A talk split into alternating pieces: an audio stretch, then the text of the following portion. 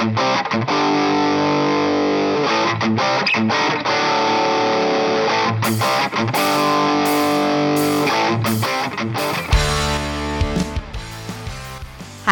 I'm Andee Scarantino, and this is the Get the Fuck Off podcast.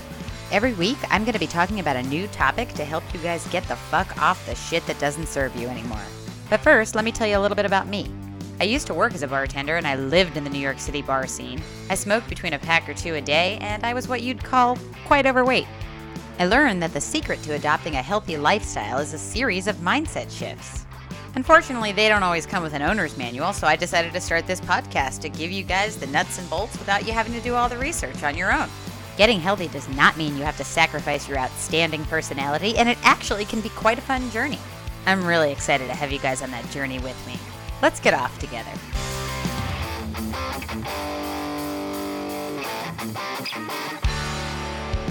Welcome back, everybody, to episode six of the Get the Fuck Off podcast. I really wanted to talk to you guys today about some conversations that I've been having with different people with regards to stopping drinking because the holidays are approaching, at least when, when I'm recording this. It's almost time for Christmas. We just passed Thanksgiving, and a lot of people are trying to make their way forward into the new year with sobriety as a, as a reasonable goal for them in 2021. And a lot of people when they when they move forward with that process of starting to shift between I am a drinker to I am a non-drinker, they experience a level of anxiety and they experience a level of difficulty. And I wanted to get into some of the reasons for why that's happening and the fact that you can change your mind about how you think about alcohol. Now, I fully realize that when I say that, when I say the words, okay, you have to change your mind, people are like, Andee, what the fuck are you talking about? Like, what do you mean I have to change my mind? Because I say this to people. I say, okay, like you're stopping drinking, but you have to change your mind about how you think about alcohol, or else you're probably not going to succeed. And they're like, what does that mean? I totally don't understand what you're talking about. Well, you have to change your mind about the fact that you Everything that you know is wrong. You are being lied to by society, by your friends, by your parents, by your family members, by your teachers, by the media, by movies, by books, by everything that you read, say, do, see, everyone that you fuck, kiss, hang out with, every single person that is telling you that drinking is a good thing. They are wrong and you are right. You are correct in what you're trying to do and they are wrong. That's really, really fucking hard to believe. It's hard to believe that all those people are wrong and you're not, but they are. But they are wrong. So here's here's something that I would love to introduce to you. And this is this concept of cognitive dissonance. This is a psychology concept, and it basically means it's social psychology, and it means that a person's actions do not match their beliefs. So you see this a lot with cigarette smokers. So cigarette smokers know that smoking is dangerous, but they continue to smoke. They don't want to smoke, but they keep doing it. Well, you see that with drinkers as well. People, you know, most people. So I'm gonna I'm gonna reference Annie Grace here. She wrote a great book called This Naked Mind. Uh, she has a lot of resources available online for free. I will put a uh, put a little link to her. Um, in the space that I'm allowed for this podcast. But uh, Annie Grace is great. Uh, this Naked Mind, she talks about cognitive dissonance and she talks about how 80% of the population drinks, and a good percentage of those people have either wish they drank less or wish they didn't drink at all. Like they're exhibiting that they have lost some sort of control over that. And yet they continue to drink. So, why do they continue to do this? So, they continue to do this because they feel like they're losing out, like that they are missing out if they stop drinking, that their life will be inherently worse if they stop drinking. So, therefore, when they try to give up alcohol, it automatically becomes a concept of willpower. What is willpower? Well, I've talked about this. Willpower is a dirty word. A willpower means I'm going without something. Willpower means everything that I want, I cannot have. Everything that's good for me, that makes me happy, I cannot have. But yet, alcohol is not great. Alcohol is shit. It's garbage. It is makes your life garbage. It makes your head hurt. It makes your relationships worse. It makes you fat. It makes you less productive in your job. It makes you less happy in your relationships. It makes you unbearable to deal with. It makes your conversation dull. It makes you annoying. So it does all of these things to you, but because 80% of the population is in this sort of area, this gray area where they believe that you know, that alcohol is great, but they're going to continue to use it and they're going to use it in moderation, even though they wish they did it less. And then they sometimes wish they didn't do it at all, but they're going to keep doing it for all of those reasons you feel like you're losing out every single time you try to walk away from it. And it's because society has brainwashed all of those people and society has brainwashed you. And you have to be, you have to do the very difficult task of saying, I know that society feels this way, but I have to not behave this way anymore. Even though society is telling me that this is a good thing, I have to know realistically that it's not. And that's a hard thing to do. Why is this so hard? This is hard because imagine that you're living in like a small town. I am from a small town, by the way. Uh, the people in my small town are actually, I still keep in touch with a lot of them and they're wonderful people. But let's talk about when I was much younger and I was living in this small town and I had dreams that I wanted to go and live in New York City. And I thought, okay, I, I need to leave this small town and I need to get out of here and I need to move to New York City. Well, you know, talking to everybody else in the small town about it was pointless because they don't want to move to New York City. They want to stay in the small town. They can't give me any advice as to how to move to New York City because they haven't done it, don't want to do it, have no idea how to do it, don't care to do it, don't want to think about it, haven't researched it, did, you know, any of that stuff. They don't know. So, me saying to them, please tell me that this is a great thing. Tell me that this is something that I should be doing. Tell me that this is something that, that I mean, sure, they're going to say, yeah, great, but they're not going to have anything to offer me on that because that's not how they want to live their life. So you get this 80% of the population, 80, 80% of the population that's drinking, and they think it's a good thing and even though there's the cognitive dissonance, actually, there's a, um, William Porter wrote a great book called Alcohol Explained. I think that it's wonderful. I read it when I was quitting drinking. It was the first sobriety book I read. He refers to it as the the schizophrenia in your brain. Now, I don't like to use that term because schizophrenia is a legitimate psychological condition. I mean, psychiatric condition requires medication, but you know, a lot of people sometimes will throw around that term just because it, it's just the disconnect of your personality with what you're doing. Like there's something going on in your head that's not matching how you're acting in in society. It's a disconnect. It's a cognitive dissonance. That's really the term for it. Cognitive dissonance. So, you've got this 80% of the population that's saying no, this is really great. You're missing out. I mean, and this 80% of the population is going to do everything in their power to keep you drinking because they don't want to admit that they themselves have this disconnect in their brain. So you're trying to break away from it, and you've got all your people trying to pull you right back. And they're trying to say, no, this event is not going to be fun unless you, you show up and you drink. I mean, I've actually been at events where people have felt uncomfortable around me because I wasn't drinking. And when I was a drinker, I used to say these words I bet you've said these words. I hate the sober person in the room. Why? Why do I hate the sober person in the room? Like, what is that person doing? They're just living their life, they're fully present. You hate the sober person because you want to act a fool and you don't want that damn person to remember. But they're going to remember. And guess what? You're going to remember when you become the sober person. Like you're going to it's it's it's not a bad thing to be fully present in conversation, but you're so used to being dulled. You're so used to having yourself diminished and having your personality padded with alcohol and an alcoholic haze that you are uncomfortable with somebody that's fully present. You're not really experiencing events to their fullest potential, and you're not really ever quite there when you're at, a, at an event. You feel like you are, and you might start working your way into conversation, let it lubricate you. You're starting to connect more deeply with other people around you, but eventually, what do you turn into? A babbling babbling idiot. You're a babbling idiot and you just don't realize it because you're drunk and everyone around you is a babbling idiot. 80% of the population is just a babbling idiot. I mean, that's a little extreme, but I mean, but I mean, really, like when you guys are at these parties, you got about two good hours, and then you know everybody just goes to hell and things get sloppy, and nothing is really happening at that point. I mean, it's surely not happening with you know connections or business or you know trying to court somebody or trying to you know woo somebody. Sure, a lot of sex happens, you know, when people are inebriated, and you know it certainly makes things easier for you to get into bed with somebody, but the sex is always fucking terrible. It's never good. It's so sloppy. I mean, for two bodies that can move so harmoniously together, they always end up clunking along like two anvils that can't fucking, that are falling from the ceiling. That's what it sounds like. That's you and your body when you're drunk trying to fuck somebody. I got really passionate there for a second. What happens? You get about 20 minutes into it. Neither of you can breathe. You want water. Your faces are red. Nobody comes. You fall asleep. You wake up in regret. It's terrible. Terrible, terrible, terrible, terrible, terrible. Alcohol is terrible in all ways. And you think that it's great because you are brainwashed like all of those other people. So I was watching this. Uh, it was actually I was listening to this YouTube channel um, and a feature called "What You Will Learn." It's these uh, Australian guys, and they were actually talking about Allen Carr's book. Allen Carr's book with regard to stopping drinking. I believe the name of the book is "The Easy Way to Control Alcohol." That's the name of the book. So these guys were reviewing the uh, the book, and one of them said something along the lines of, "Have you ever been impressed by somebody who is blind drunk?"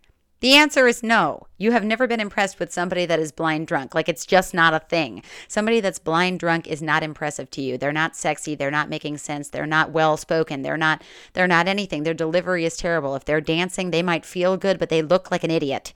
All of this stuff.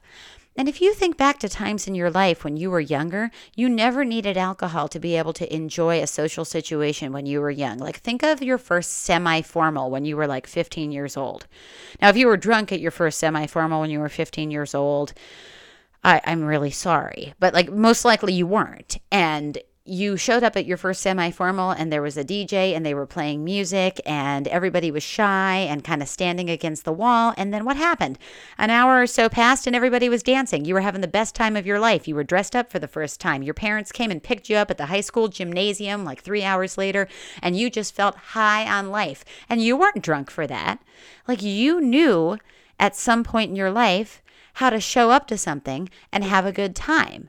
And then as you got older, you started using alcohol to sort of help you ease through the first bit of social anxiety and you started using it so frequently that your brain and your body forgot how to do it without the alcohol you know, when we think of children, we think of this fearlessness and this happiness and this way that they can kind of connect and meet with each other and be able to have such a good, pure, precious time together.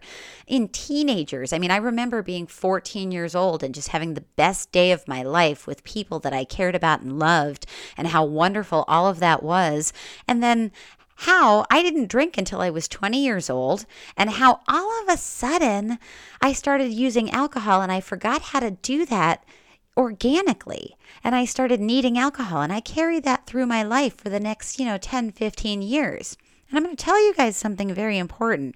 When you walk away from alcohol and all of that brainwashing that has been provided to you by society, like society told you, like I think I mentioned Craig Beck's Alcohol Lied to Me in a previous podcast. That's another one that I really think everybody should read. But he talks about how we are taught from a young age through our familial traditions and things that children see as they're growing up that alcohol is positive and alcohol is celebrated, and everything about it is something that you should do when you're an adult to make your life happier, wealthier, more filled with love, more filled with togetherness. And all of it is just simply not true. But because the brainwashing starts at such a young age, it's so difficult for you to part with that and walk away from it. And it's difficult for people to change their minds about it. Like, I have people that that I know that are, you know, a couple of months into sobriety and they still think they're missing out. Like they still haven't done the mindset shift change. And some people will go years but they're still functioning on what I like to call the willpower method. I got that from Allen Carr. He is so brilliant. Read his books. Even if if you don't smoke, read The Easy Way to Stop Smoking. Um, he's done two books, I believe, on alcohol. Um, the Easy Way to Control Alcohol, and I think there's The Easy Way to Stop Drinking. I could be wrong, but you know he talks about willpower as being a concept that we should never think about when we're trying to stop habits that don't serve us, because we are winning when we walk away from those habits. We are losing every single time we do the habit and when we walk away is when we finally win. But there are people that will get sober and they'll stay sober for six months, a year, two years. But all they're doing is holding out in their minds for the next time that they think that they can do it. And they're so proud of themselves because they're like, Oh, I'm going without for so long. Look at me and how restrictive I am with myself. Like, bitch, what the fuck are you talking about restrictive? You're giving yourself a great gift. When was the last time that you woke up feverishly looking for your cell phone trying to see who you sent a picture of your tits to last night? Like, for me, it's been a really long time. And to me, that's a great gift. It's a great gift to not wake up and wonder if I lost my phone or my keys or what bruise I have on what part of my body or where it came from or how I made ass out of myself, or who I possibly told what I really thought of them. And you know, most of the time, they always say a drunk man's words or a sober man's thoughts, but let me tell you what. While that sometimes is true, a sober man's thoughts are disor- disordered.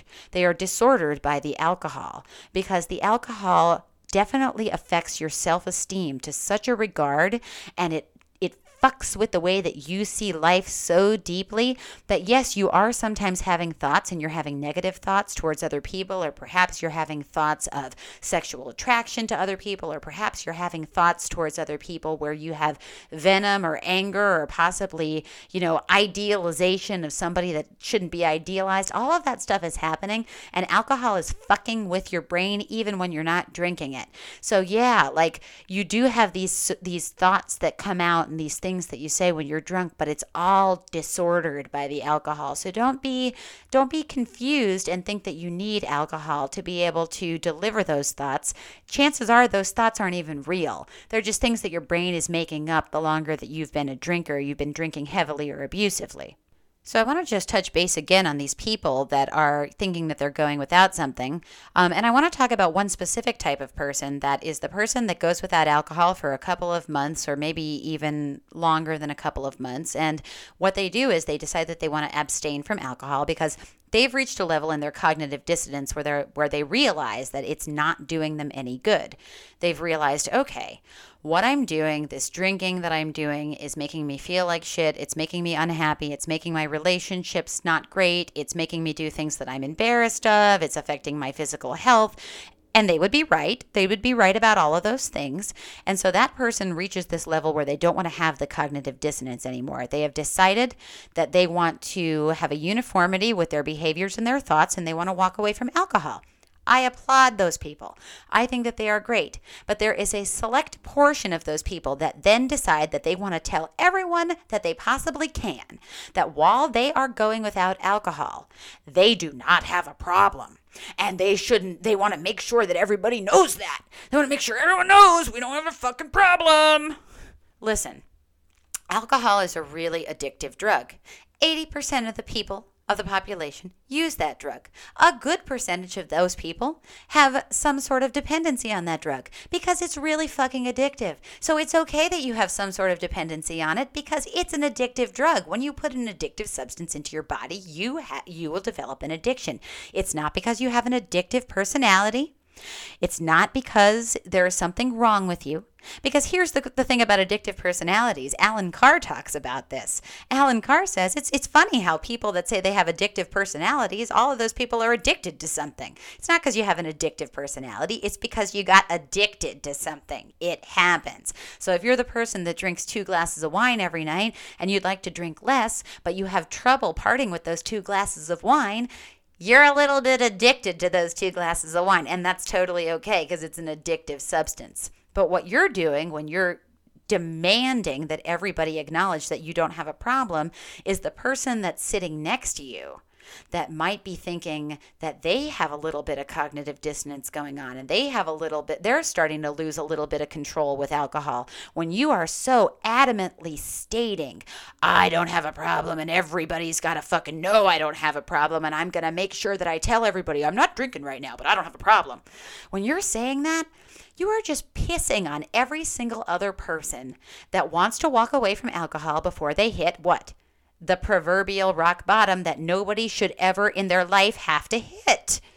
You are the worst type of person. So stop it. Stop saying those things. So, you probably, if you're that type of person, is part of the whole big overwhelming majority that thinks that alcohol is good and thinks that you should be able to navigate your way through it without, you know, having to stop because it's so positive and it affords you so so many riches in your world. And like, no, baby, that's not it. It's crap. It's a poison. It makes you fat. It makes you tired. It makes you act like an idiot. That's what it does. That is totally right. But just like being in that small town where everybody, you know, thinks the same way and you want to do something different than everybody else, you are you are facing a shitstorm of hell when you're trying to move into sobriety because what's happening is everybody disagrees with you. And you have to be strong enough to stand up in front of all those people that disagree with you and say, "You know what? Every single one of you is saying something different, but I know I'm right and I'm going to keep doing what I know is best for me. And I'm going to tell you it's not easy, but you have to do it. You have to do it. So here's a couple of ways that I want to tell you how it, it can be easier for you. The first way, you need to find yourself a sober friend or two sober friends or a community of sober friends. I do not attend Alcoholics Anonymous. A lot of people do. It is a very positive community for people that are trying to get sober people always try to say these like they make excuses and they list different reasons why they don't want to go into a 12 step program but 12 step programs work. And yeah there's a little bit of stigma attached to them. But when you get into said 12 step programs and I'm, i know this from a very very close friend of mine who talks about aa all the time. And actually i was going to start going with him until the pandemic hit and then i you know we never went because you know meetings went virtual. Um, but you know what he talks about is that when you get to AA and you start attending these meetings, you realize that everybody is just a regular person, and there are people that are super successful, there are people that are super accomplished, and then there are people that are just regular people, and they are everybody there. All of that stuff goes out the window. Who you are, where you are in your career, where you're at with your relation, all that stuff. None of it matters because all of you are there because all of you have one thing in common, and that is that you have developed an addiction to an addictive drug. Imagine that. And you all want to just gather and talk about it. And that's a great thing. So never think about, you know, a group setting, a support system as a bad thing because it's not. But if a 12-step program is a little bit too too intense for you and you you don't feel like you could put yourself in that position, that's fine. Get yourself involved with another wellness community that's going to provide you that support. So, I am involved in a wellness community. I have people that provide me support. They don't hate on me, they don't give me any slack, they don't treat me poorly, they just support me, and they're constantly supportive. And I make sure that I show up there. So, that's the first thing that I did, and something that I recommend that you do. A sober friend, more than one sober friend, a sober community, or an equally supportive community. Okay, so that's the first thing. The second thing that I recommend that you do is get on an online community that's also going to help you. Okay. So for me, when I was quitting smoking and when I was quitting drinking, uh, Reddit on the subreddits, there's r slash stop smoking and r slash stop drinking, and they are wonderful and they are filled with resources. That's where I learned about half of the literature that I have read with regards to sobriety. And no matter what time of day, there is always someone online and interacting, and nobody is ever going to tell you no, you're wrong. No one's ever going to be abusive to you or try to tell you, no, you really don't need to stop drinking. Like if you're having a moment where you feel like you either need to stop drinking, want to stop drinking, or you've already stopped and are having a craving or a feeling like you want to drink, I would absolutely recommend that you get into one of those communities. Here's why it's going to be hard for you. I'm going to do a whole other episode on this, but why it's going to be hard for you is because as a drinker, you're used to isolating yourself and not mingling with other people because alcoholics like to make their world smaller and not bigger. You got to get over it. You just got to get involved with other people and you got to get involved in those sober communities. And those people are going to help you and they're going to be able to encourage you and move you along and move you forward. The last thing that I would recommend that you do, and you're already doing it by showing up to the Get the Fuck Off podcast, but I would recommend that you read books, that you read articles, and you get on some sobriety communities on different websites. So I read a lot and I write on Medium and there is a huge supportive uh, community for recovering alcoholics or people that just have a problem binge drinking or just drinking in general.